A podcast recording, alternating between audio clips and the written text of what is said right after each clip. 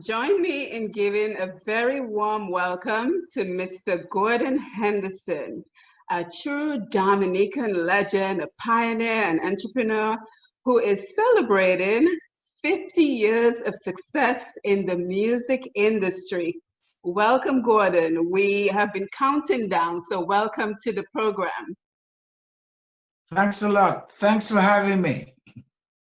Now, I don't know anyone who can claim fifty years of success in any industry, much less someone who came from Dominica and has, has succeeded on the international stage of music. So congratulations on your success. Well, thanks a lot. Although saying fifty years of success may be exaggerating a bit, because there have been bumps along the way, ups and downs, but every down has always been an encouragement to go a little bit higher up. Absolutely. So I like to say fifty years of it, of career. Let's Absolutely. Absolutely. I certainly agree. So by way of introduction, where do you currently reside? And what does life look like for you right now? I live in Paris, France. And uh, from nineteen seventy-five, I have lived more or less in Paris, France, because in nineteen seventy-five, with the group Exile One, which was based in Guadeloupe, we moved to Paris, France, because we got a recording contract, which was very rare at the time. Right. The group Kassav', for example, got a recording contract with a major company almost twenty years later. Really? Which was the second group. Wow. And from nineteen seventy-five, Paris was the base, but sometimes, not sometimes, there was a whole load of travel, and so Paris was the base, but not necessarily the place where was called home. Okay, I see, I see. Well, thank you for sharing that. And your contract actually preceded that of Kassav', so that is an important point to note. Well, we can't take a lot of, uh, of credit for it. It's because we preceded the group mm. Kassav'. We're older. Okay, I see what you're saying. In terms of the age group, although some of the guys in Kassav' are practically my age, right, but we are older. I see, as a band, yes. So let's talk a little bit about your early start in the, in the business. Now, I know that you won the Junior Calypso Monarch way back in the day, and I'm just wondering... You know, I read your magazine. Thank you for sending it. And I did a lot of research on you. So I'm just wondering, was that what sparked your interest in looking towards being successful with music? Or did it start even before then? No, it, it, it started before that. Um, in fact, I entered the Calypso competition more to get a girlfriend or, or two. Makes sense. Because I, I probably still am, but fundamentally, I was a very shy boy. Yes. Somebody said that Michael Jackson was shy, but shy people sometimes can conquer their shyness with stage performance. Right. So I used that um, as therapy. Mm-hmm. And as I said, at that age, to attract, at least to get a girlfriend. Did it work? I was about twelve or thirteen. Yes, it did. So that was what was important then. At, at that age, at that age, I think it's important for most little boys, particularly like me. I I had a brother, he's dead now, mm-hmm. um, but he was eleven years older than me, right, meaning when I was five, he was like sixteen, and we never really grew up together. So I was like an only child. I see. And I didn't know girls, so to right. speak. Mm-hmm. So at twelve, thirteen, we start sparking interest in girls right. and would look for little gimmicks. And Calypso was mine. Well, the most important thing is that it worked. Yes, it did.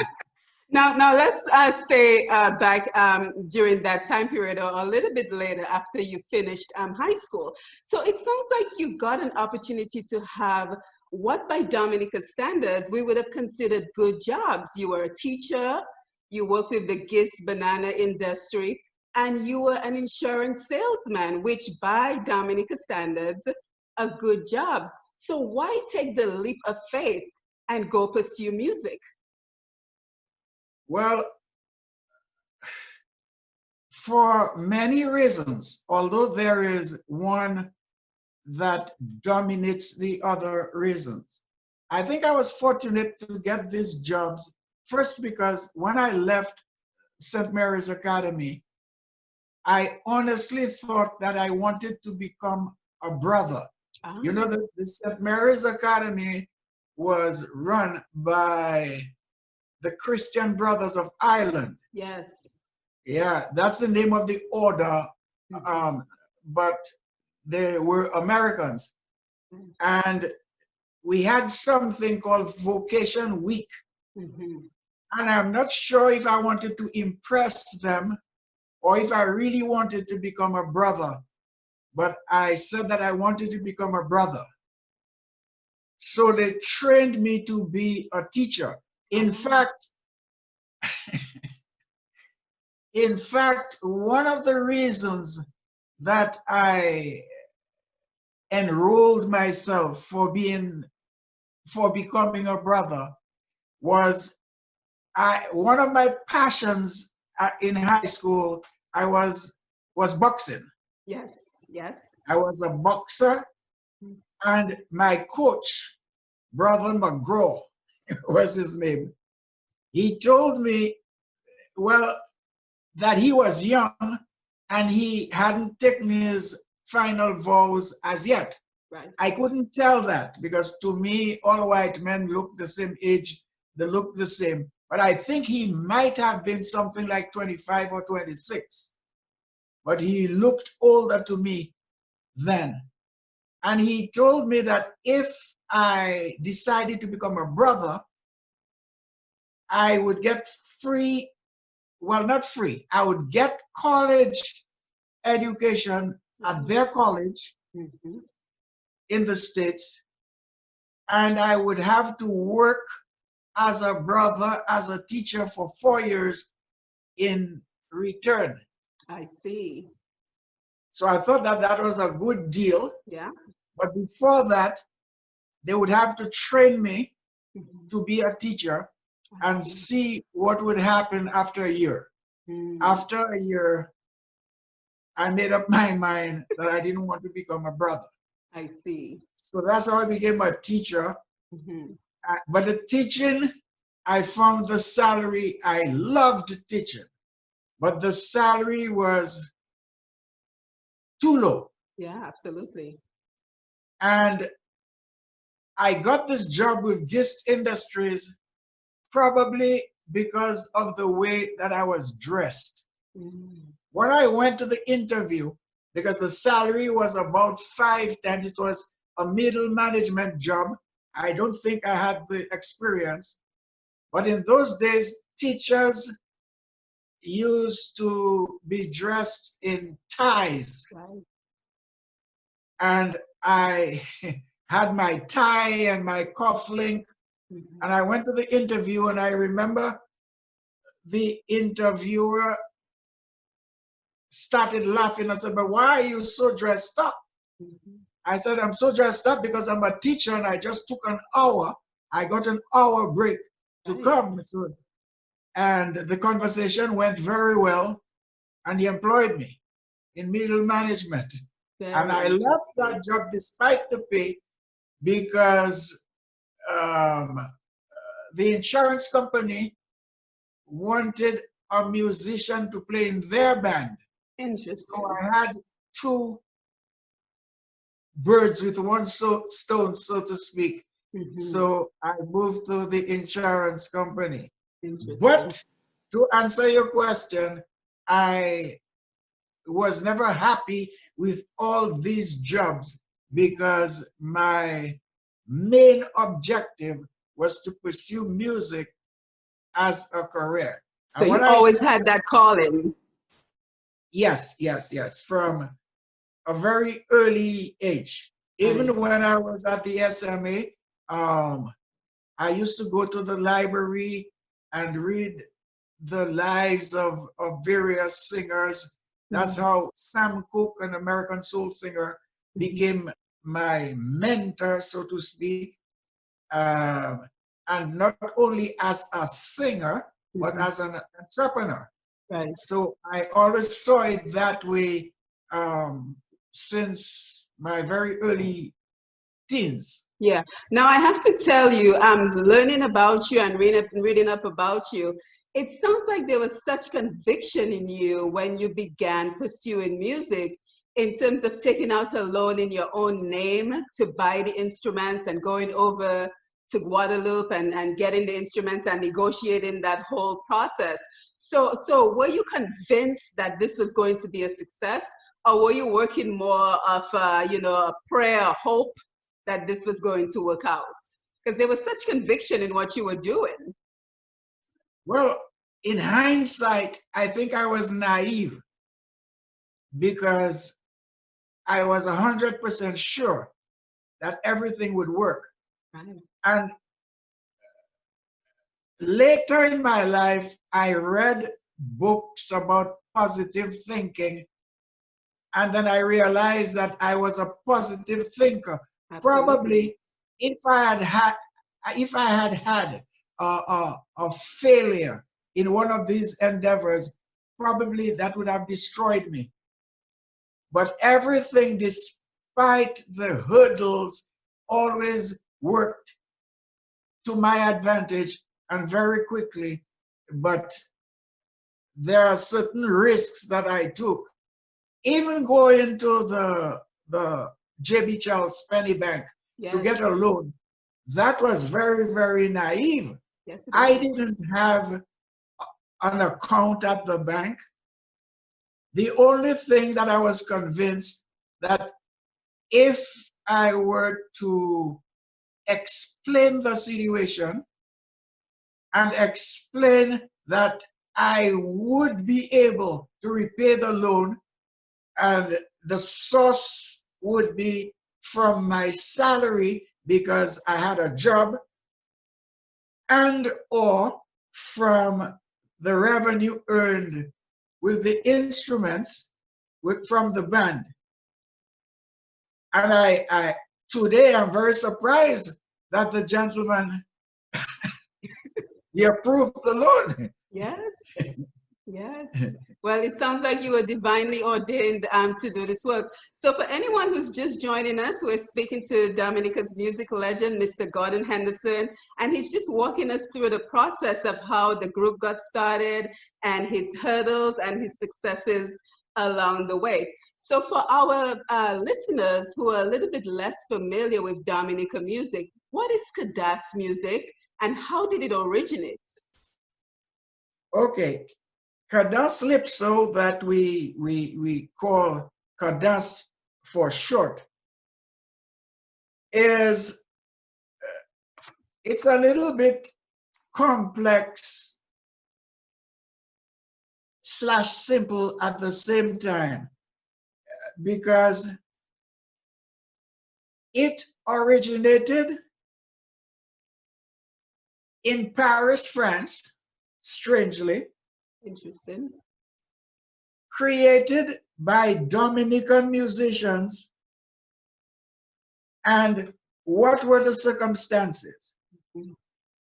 We had this group, Exile One, in Guadeloupe, and we were like most Caribbean groups at the time.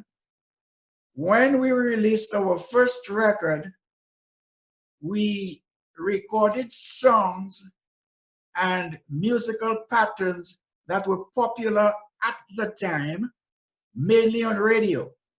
So this means that our first album, we had Calypso, we had reggae, because Jamaica has always had a strong influence on the Caribbean, um, particularly at this time, later with Bob Marley on the world.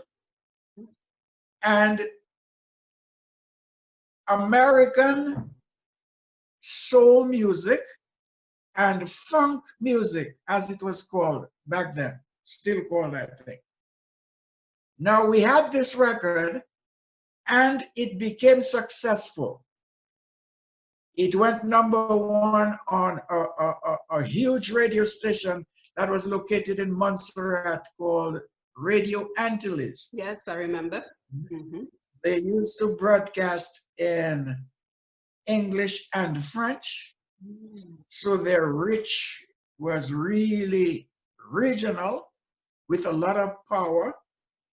And we became popular in Guadeloupe, where we were based, and a, a concert promote, promoter. I say concert, but it's more like a dance, because that clientele, very much like most West Indians, they're more inclined to attend dances than concerts. So the, our popularity brought us to Paris, France, to perform at a dance. Right. So we played our hits, reggae, funk, soul, and the people applauded. But after an hour, the promoter came and told me as band leader, you have to make the people dance. Now, we, to understand Cadence-lypso, I'm going into all this detail because the context is very important.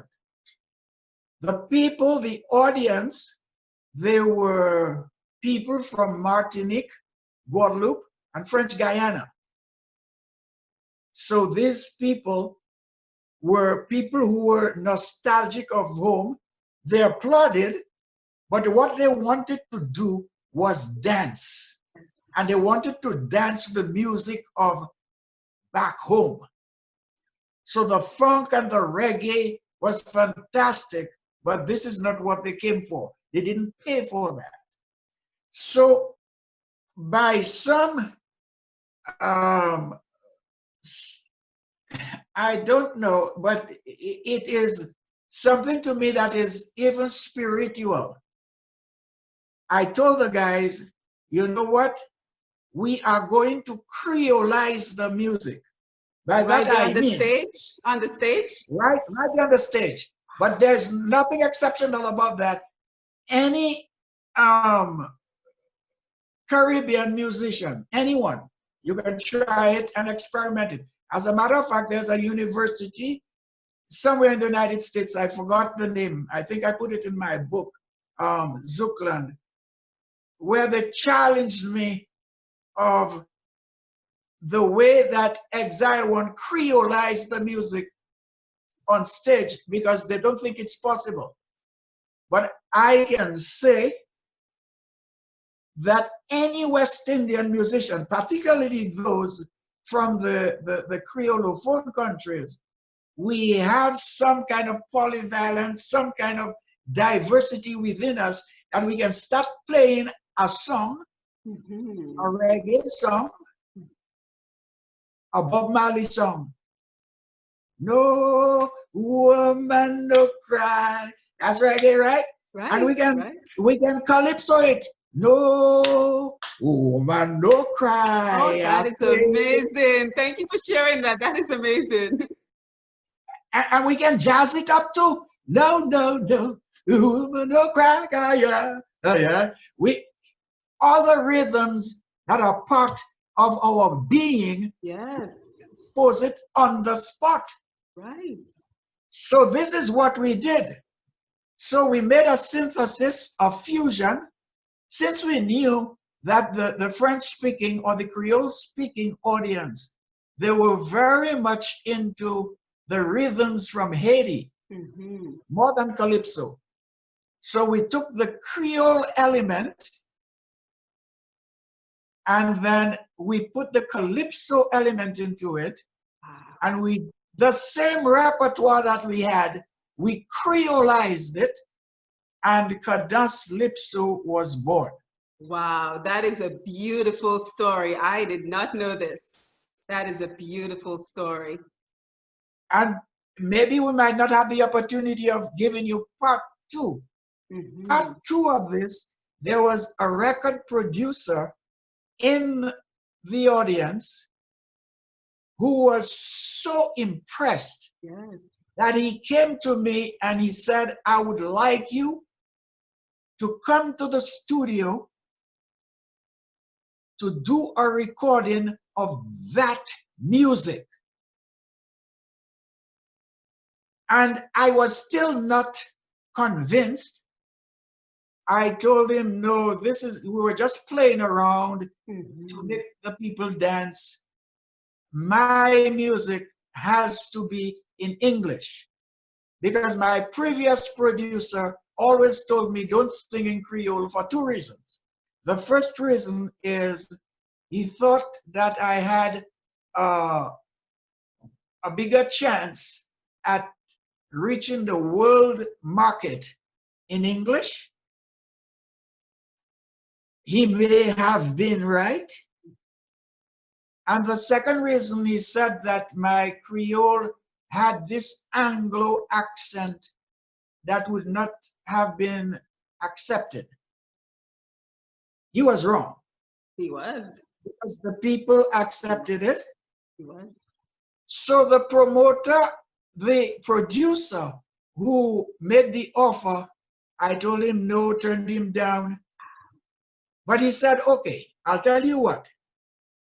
I will pay for you to do two albums. One in this English that you cling to, but I want one in Creole. Creole, not linguistically speaking only, but in the music, as I explained, we Creolized it. So Creole musically and lyrically. We recorded both albums. The English album did nothing at all. The Creole album rocketed us to the top of all the charts, and not only in the Caribbean, in Africa, in the Indian Ocean, in the Cape Verde Islands. The producer, the original one, who didn't want me to sing in Creole, immediately asked me to come to the studio to do a Creole album, of course, of which we had hits like Aki Yaka and these kinds of songs that, that, that have remained standards or have become standards today. Right. So that is the, in a nutshell, yeah. is the genesis of. So I, I can see how we're already learning so much from um, this interview interview with you in terms of, you know, staying open to the possibilities and not simply saying, you know, we only speak in English, we only sing in English, because I did have a few family and fans who wanted to ask you some questions for this interview, and that was one of the questions. Do you think if you had stayed singing in English, you would have been more successful? And clearly, the answer to that question is no. Well, I am not very sure. I'll tell you why. My first two recordings, a song titled Love and another one, Pain of Love. Not a lot of variety in the topic, you would say.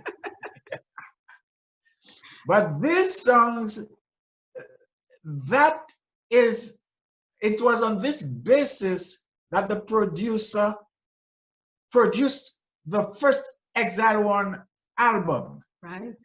Because these songs had gone beyond the Caribbean.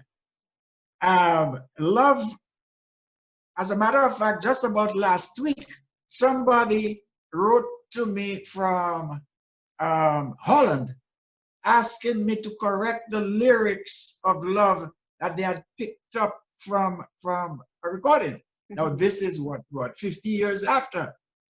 So Love had become a number one hit in a number of countries like Suriname, of course, in a number of countries in the Caribbean. So who knows what could have happened? What could have happened? Yes. But I am very happy that I didn't go that way. Mm-hmm. It's not, because the only thing that this way probably might have brought me is more financial gain. Mm-hmm. And I don't measure success on financial gain. Right. I think that going the Creole way is I found myself. I am Creole. I mean, when I listen to the radio in Dominica every day, and I listen to my people speak in English, I mean, ninety percent of the words are pronounced with a Creole accent. Absolutely. Mm-hmm. I, you know, I, I, I hear people every day, and, and even our syntax and, and our grammar, our tendency of, of, of, of taking off the S right. where it is needed. We are fundamentally Creole yes. um, from a linguistic standpoint, mm-hmm. our cuisine, and why not our music? So I think right. Cadence-lypso, and we must keep in mind that this Cadence-lypso began before Dominica was independent. Mm-hmm. The popularity of Cadence-lypso brought a lot of pride. Mm-hmm. So I know uh, many students who were studying in places like Cuba, and they were amazed that African students would be playing this Exile One and Cadence-lypso later. A whole movement started with the Grand Max and at least fifty other groups, mm-hmm. Midnight Groovers, Liquid Ice, and everybody was, I mean, if we had decided to organize that, I don't think it would have worked, you know? Mm-hmm. I think that it happened at the right time. Yes. And it started a movement that brought pride, that, that, that evoked, that elicited um, people's identity. Mm-hmm. So I think that you are right. That was the right way to go. Yes, and you've clearly been such a visionary in all of this, because, you know, while I don't think there was much of a music industry to talk about um, in Dominica, but you were sure to ensure that the band was really a business, that it had a management team, there were co copyrights um, within the band. So what motivated you to put these things in place, despite us not really having a music industry to speak of? Well, as I said earlier, I read a, a, a number of biographies, mm. particularly of people like Sam Cooke. Yes. I don't know at what age Sam Cooke died. I think it was something like thirty-six, mm-hmm. which means that he died relatively young, but he was not only a singer, he had a, a, a record company, mm-hmm. and, and, and, and the company, you need an organizational chart with managers and different departments. Uh, copyright, I understood very early, was the most lucrative part of the industry. So I knew that we had to develop various um, revenue streams. So Perfor- live performances would be one, copyright would be another, merchandising, all of these things. So I didn't have to reinvent the wheel. All I did was just copy whatever Sam Cooke did. Yes, I, I think that speaks very well to what I always talk about with my program, that if you're going to jump into a particular industry, a particular venture, you don't just go on the surface. You do the work, you do the research in terms of knowing exactly where you want to be. Now, not only were you a visionary, but you were sure to turn back and invest in Dominica. For example, you're one of the people who's considered the godfather of the World Creole Music Festival, as well as your investments in WISE, um, the West Indies Cultural Enterprise. So why? What motivated you to want to give back to Dominica through your investments? Here again, I must say that many successful American artists, they were my primary motivation, because I always found it very inspirational when I read, you know, singers, boxers, they would say, I bought my mother a home. Yes. Now, I didn't have to buy my mother a home because my mother had her home, right. Different context. But I encouraged her to break it down so I could have built one for her. So the inspiration. The other thing is to invest within the society where you, you, you were raised. Mm-hmm. Make your contribution. Yes. And there was a, a, a little saying back then about when you get to the top, because in the days of Exile One, we were at the very top of the regional industry, particularly on, on, on the French-speaking side. We had access to radio, to television, to practically everything. Everything was access accessible. So there was a saying, when you get to the top, don't pull up the ladder. Mm-hmm. So you, yes. you don't use the ladder to get to the top and then pull it up. Right. So I always kept that in mind. Mm-hmm. And in, in retrospect, I find it very rewarding. Yes. Because I don't like to mention Um, those that took advantage of being produced or whatever. But when I see their success, it overwhelms me with joy. Right, yes.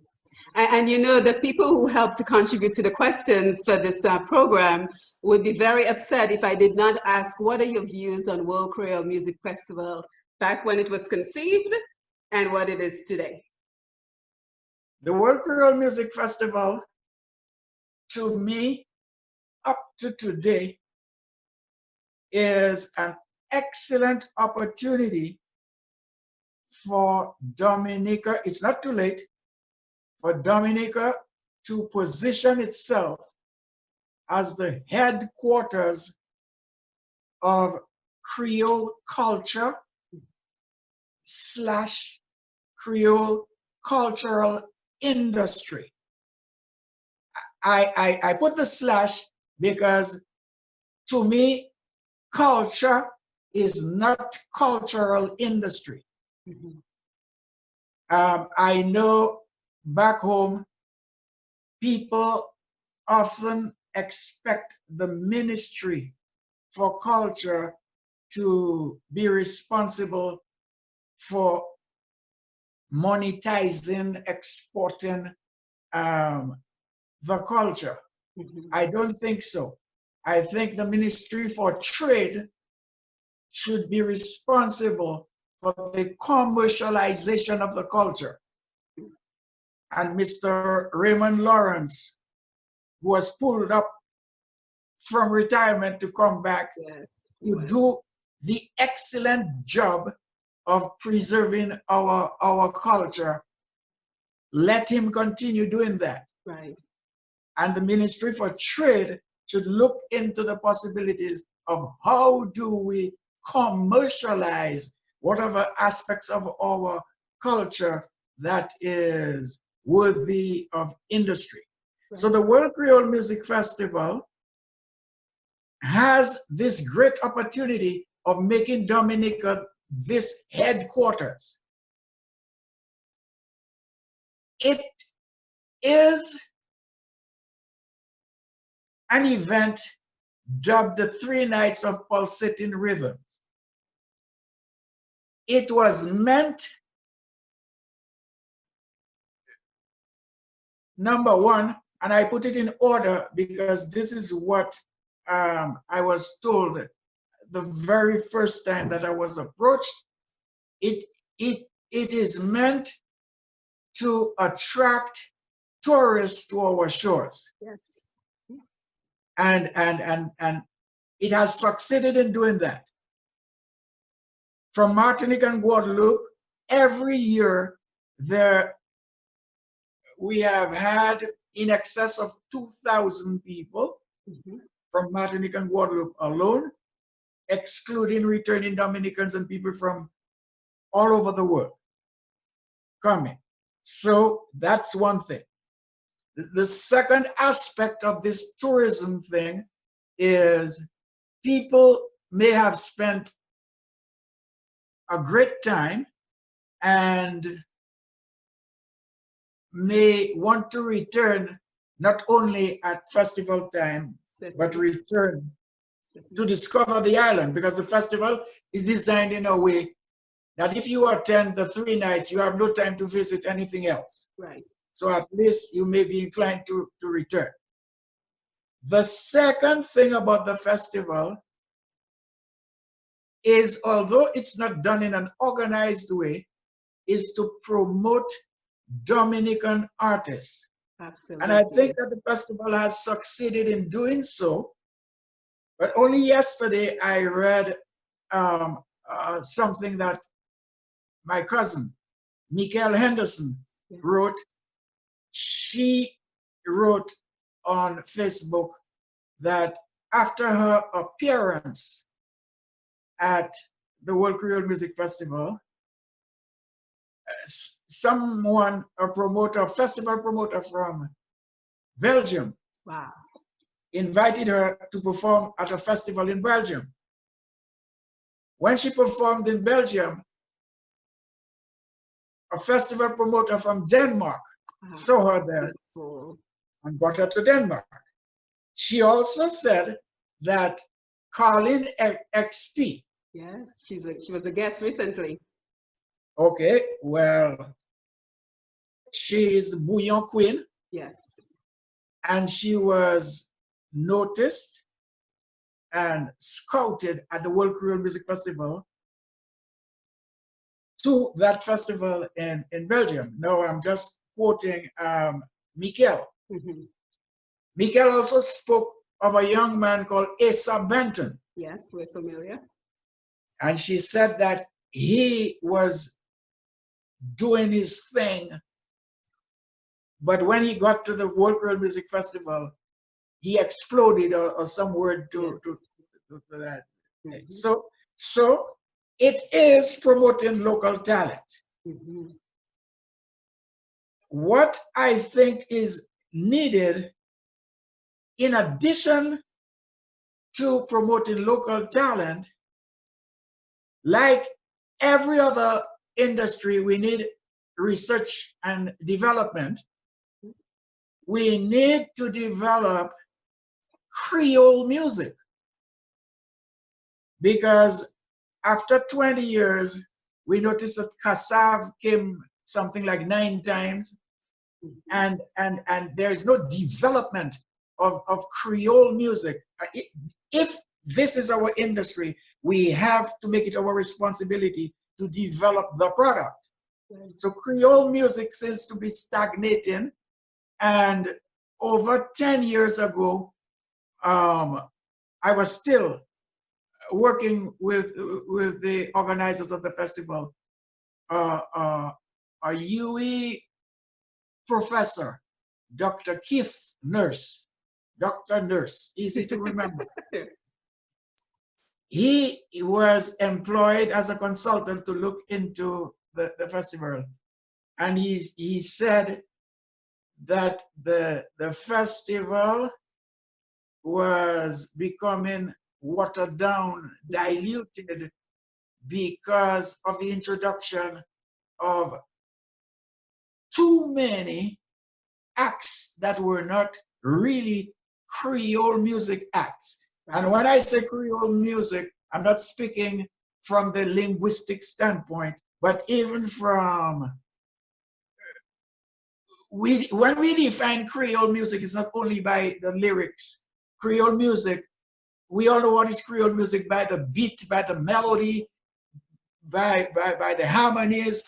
So when we bring acorn, then we are diluted.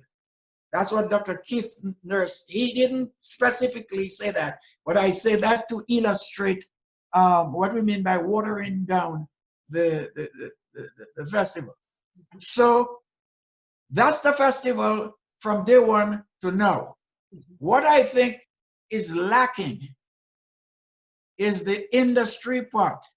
Yes. Because the, fest, the festival is really bringing together musicians from maybe seventy-five percent of the Creole world. Mm-hmm. um, uh, we have Creole music in the United States, New Orleans. The very first edition, we had um, a group from Cajun Creole from Louisiana.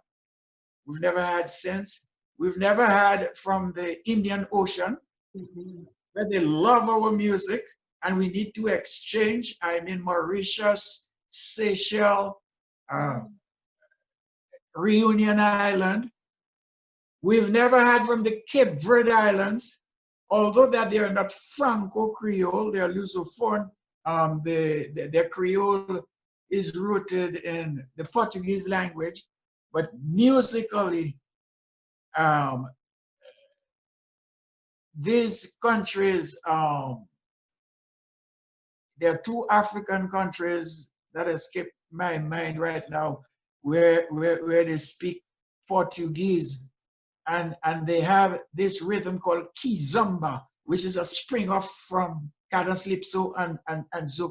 We should have included all these people, and not only the musicians, but we need to bring together the record producers. We need to bring together the distributors, the, the marketing people, and let's make Roseau the capital of the music industry. Yes, so, music. I, I, so I think that kind of begs the question, why has that not been already done? Why isn't there a music industry in Dominica, considering we created Cadence, we created Bouillon, we have all this talent? So why isn't there a more organized music industry in Dominica, in your, in your opinion? In my opinion, I think that the, the, the government isn't sufficiently advised or convinced that this idea of cultural industry is worthy mm-hmm. of attention mm-hmm. and investment. I say so because um, the Prime Minister of Dominica, the current Prime Minister, has made efforts. He has brought together, there is an association of music practitioners, mm-hmm. A M P, A M P, mm-hmm. an acronym A M P, mm-hmm. in Dominica. They applied for some money to try to structure the, the, the industry. Right. Mm-hmm. The Prime Minister, I saw a video where he sat and he promised he is going to put up a fund of, I don't quite remember, it's either one million dollars or five hundred thousand dollars immediately, so that things can get started. Hmm. Now, A M P, in my opinion, started misusing that money in, and in not in any fraudulent or illicit way, mm-hmm. but in their choices. They decided, which is a very noble decision, that one of the first ways to start the industry would be to train songwriters and composers how to write songs. Wow. So, noble gesture, and they took fifty thousand dollars and invited, now this is from the five hundred of a million, huh? Mm-hmm. Invited a Swedish lady who may have had a hit in the United States, and she came down and she had a session or two at the State College, and she taught a group how to write songs.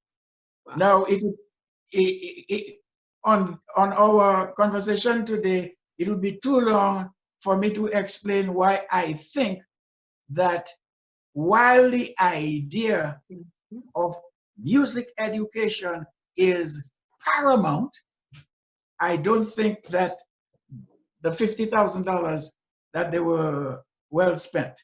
Right. The second fifty thousand dollars went to a gentleman that was invited to teach record engineers or, or would-be record engineers. He did a week with them and so on, and he went back. Now, I figure that the Prime Minister must have noticed that after, in quick time, one hundred thousand dollars went. The Calypsos didn't improve, particularly the, the Calypsos, eighty percent were, were, were hitting the government. So it was uh, uh, uh, U W P versus Labour, Clinton this, Freeham that. So songwriting didn't seem to improve. Um, neither did the, the sound recordings. So that five hundred thousand or, or million was redirected to one of our local banks, and then musicians were invited to take loans. Oh my gosh! With uh, but loans in the regular banking system, and eh? They must come with collateral and this and that. But I think that there was a threshold of twenty or thirty thousand dollars. In any case, I think the money is still sitting in the bank. Hmm.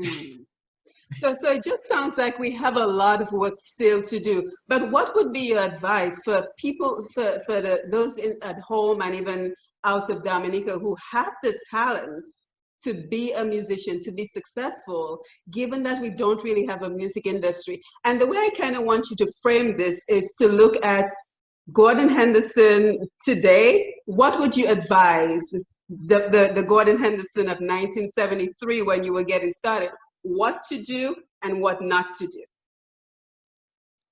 Well, in terms of advice, um, my friend McCarthy Marie mm-hmm. and I, we've been doing um, a few um, webinars or whatever. Good. On, on Facebook. They are still on our, our Facebook pages, mm-hmm. where we have been explaining to songwriters, composers, musicians, where they have money that is sleeping. Mm-hmm. So we, we directed our, our presentations not only to would-be musicians, but musicians that have been in the business and they don't seem to understand the way that it works. Right. So we identified the question of copyright. So in Dominica, there are many musicians, and I, I, I should take back the word musician and, and, and make it more specific. Many songwriters and composers who own works that are used on radio, on television, on and, and, and in the discotheques, and they have never given it any attention to become members of collection agencies so that they can earn copyright from that. Mm. And you would be surprised who they are. Wow. Very popular. So we have advised them and advised those who intend to get into it that there are many revenue streams. We also spoke on the question of neighboring rights. So neighboring rights would concern musicians, singers. So throughout the Caribbean, there are societies where musicians need to register. If you perform on a recording, you are entitled to rights, but the rights wouldn't come to meet you. You must join a society. We give out the names, the addresses, and so on. We haven't been doing that for very long, uh, just about a month, a month and a half. So I don't know what the situation is. So neighboring rights, get involved in, in, in that aspect. So, so I think we have to applaud you, because I think a lot of what you're discussing right now, you know, most mus musicians go into this because they love playing music. They would love for it to become their careers, but or the business get, aspect to, is so lacking. Say that again? Some of them still, although they are adults, they get into it to get a girlfriend. That's true too. That is true too. No, no, no. It's important to learn the business. Yes. Learn the business. The story of the passion and all of this is okay, right. But it's important important to learn the business and know the the, the various revenue streams and and and, and conquer them. Yeah. No, no, I think that is certainly something for everyone to learn. But going back to your success and your career, I know you've received numerous accolades and awards from all over the world, locally and internationally. Which one would you say is your most, the, the, the most, that you're most proud of? Um, one of the two awards that I got in Washington, D C One is from an organization called C A I O, C A I O, I think it is. And it is not um, bestowed only on artists. And when I noticed on the list that besides the only, I was the only artist, and the two previous ones were Sparrow and Calypso Rose. Wow. I, I, I, I felt humbled. You're in good company. yeah, yeah, yeah, yeah. Sparrow and Calypso Rose. Wow. So this, this one um, stand up for me. Mm-hmm. Now, now, given everything that you've, you've accomplished, you've traversed all the oceans, been to um, all the continents, do you still have goals? Do you still have aspirations that you're working on? Yeah. Um, you know, I live in, in France, and one of the French artists who was very international, Charles Aznavour, he died recently at ninety-seven, and he was on a world tour. Wow, at ninety-seven. Yeah, he was a woodworker. He didn't complete. He didn't complete the tour. So um, I think that I like the idea of live performances. As long as I'm healthy, I, I, I always look forward to live perform performances. Um, I still write songs, yes, but the success of my old songs and the market that I target, there's to be a conflict, because when I perform, I may have three generations of people. People about my age, their children that are not very young, and the grandchildren. Some of them are, are, are teenagers. Now, they all know my repertoire, and they're not very interested in finding out what's new. They want to, and it, it, it's not only a, a question of music, it's a question of nostalgic feelings. So they want me to perform my repertoire and bring that nostalgia. So I write songs, but there is a conflict of interest. Mm-hmm. I think most of us um, can identify with that, that the nostalgia that uh, your music brings to us is what we really enjoy. So I certainly see um, where the conflict lies. Now, I'm going to get in big trouble if I don't ask this question. So as our time is winding down, let me just go ahead and throw it in. Have you ever been approached to have a movie done about your life? And if you were, which actor would play you? um, some time ago, I was approached to have my, my book, Zouk-Land, become Zouk-Land the movie. Zouk-Land is not an autobiography, but it is a first-person account of a few things that I encountered um, in my career. Um, as far, probably my son Clint, my son oh, Clint okay. could probably play my role. I mean, I, it would be a great portrayal. Yeah. He, he's much more muscular than I have ever been. I would agree. So, so yeah, I think Clint Clint could be could could do the role. Yes, yes, certainly I would agree. So as we as we wind down today, are, are there any final thoughts you would like to leave with our listeners today?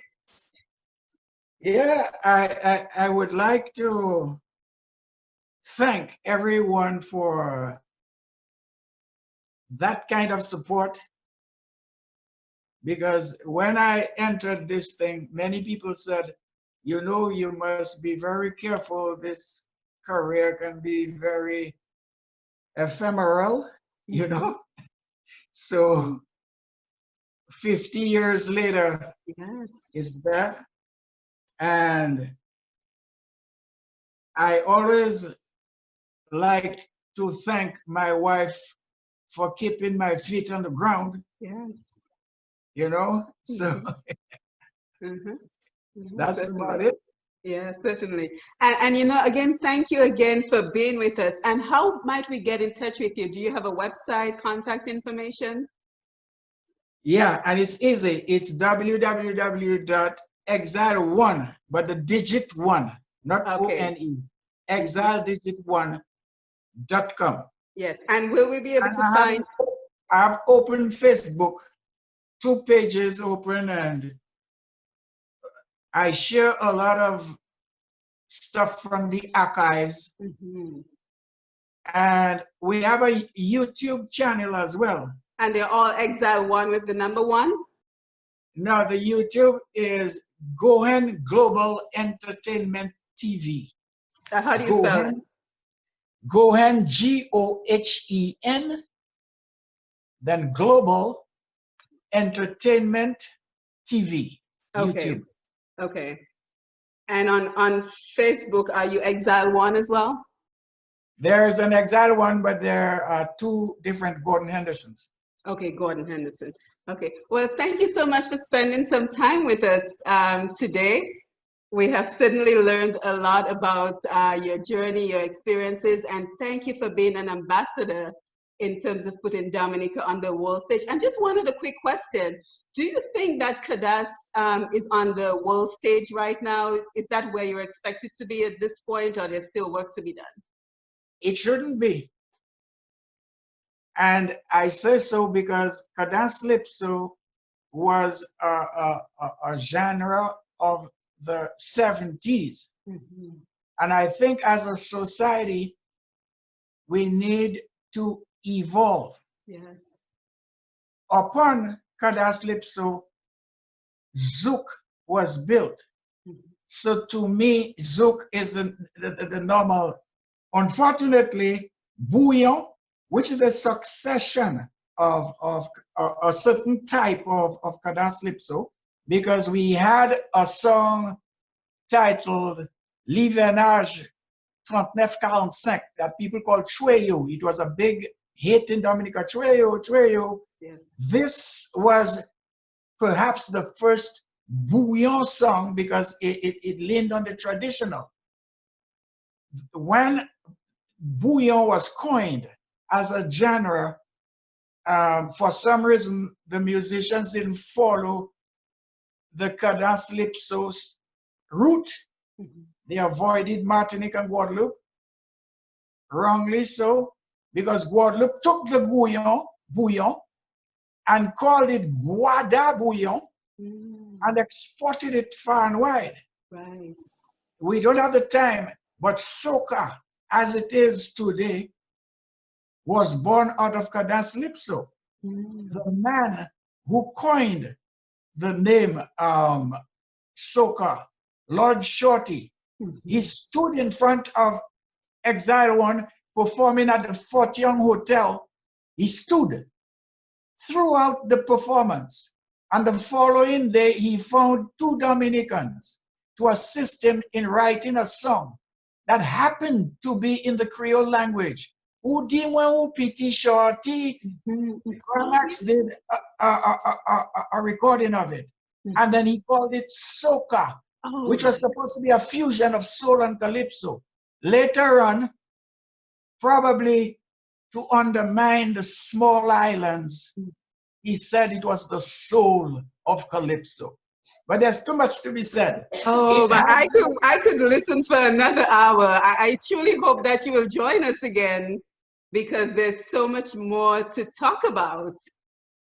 There's lots to, that's, it's, a, it's the whole thing. Yes, yes. So, so th yeah, so thank you for being with us, and we will go ahead and follow you on social media as well as stay in touch with you.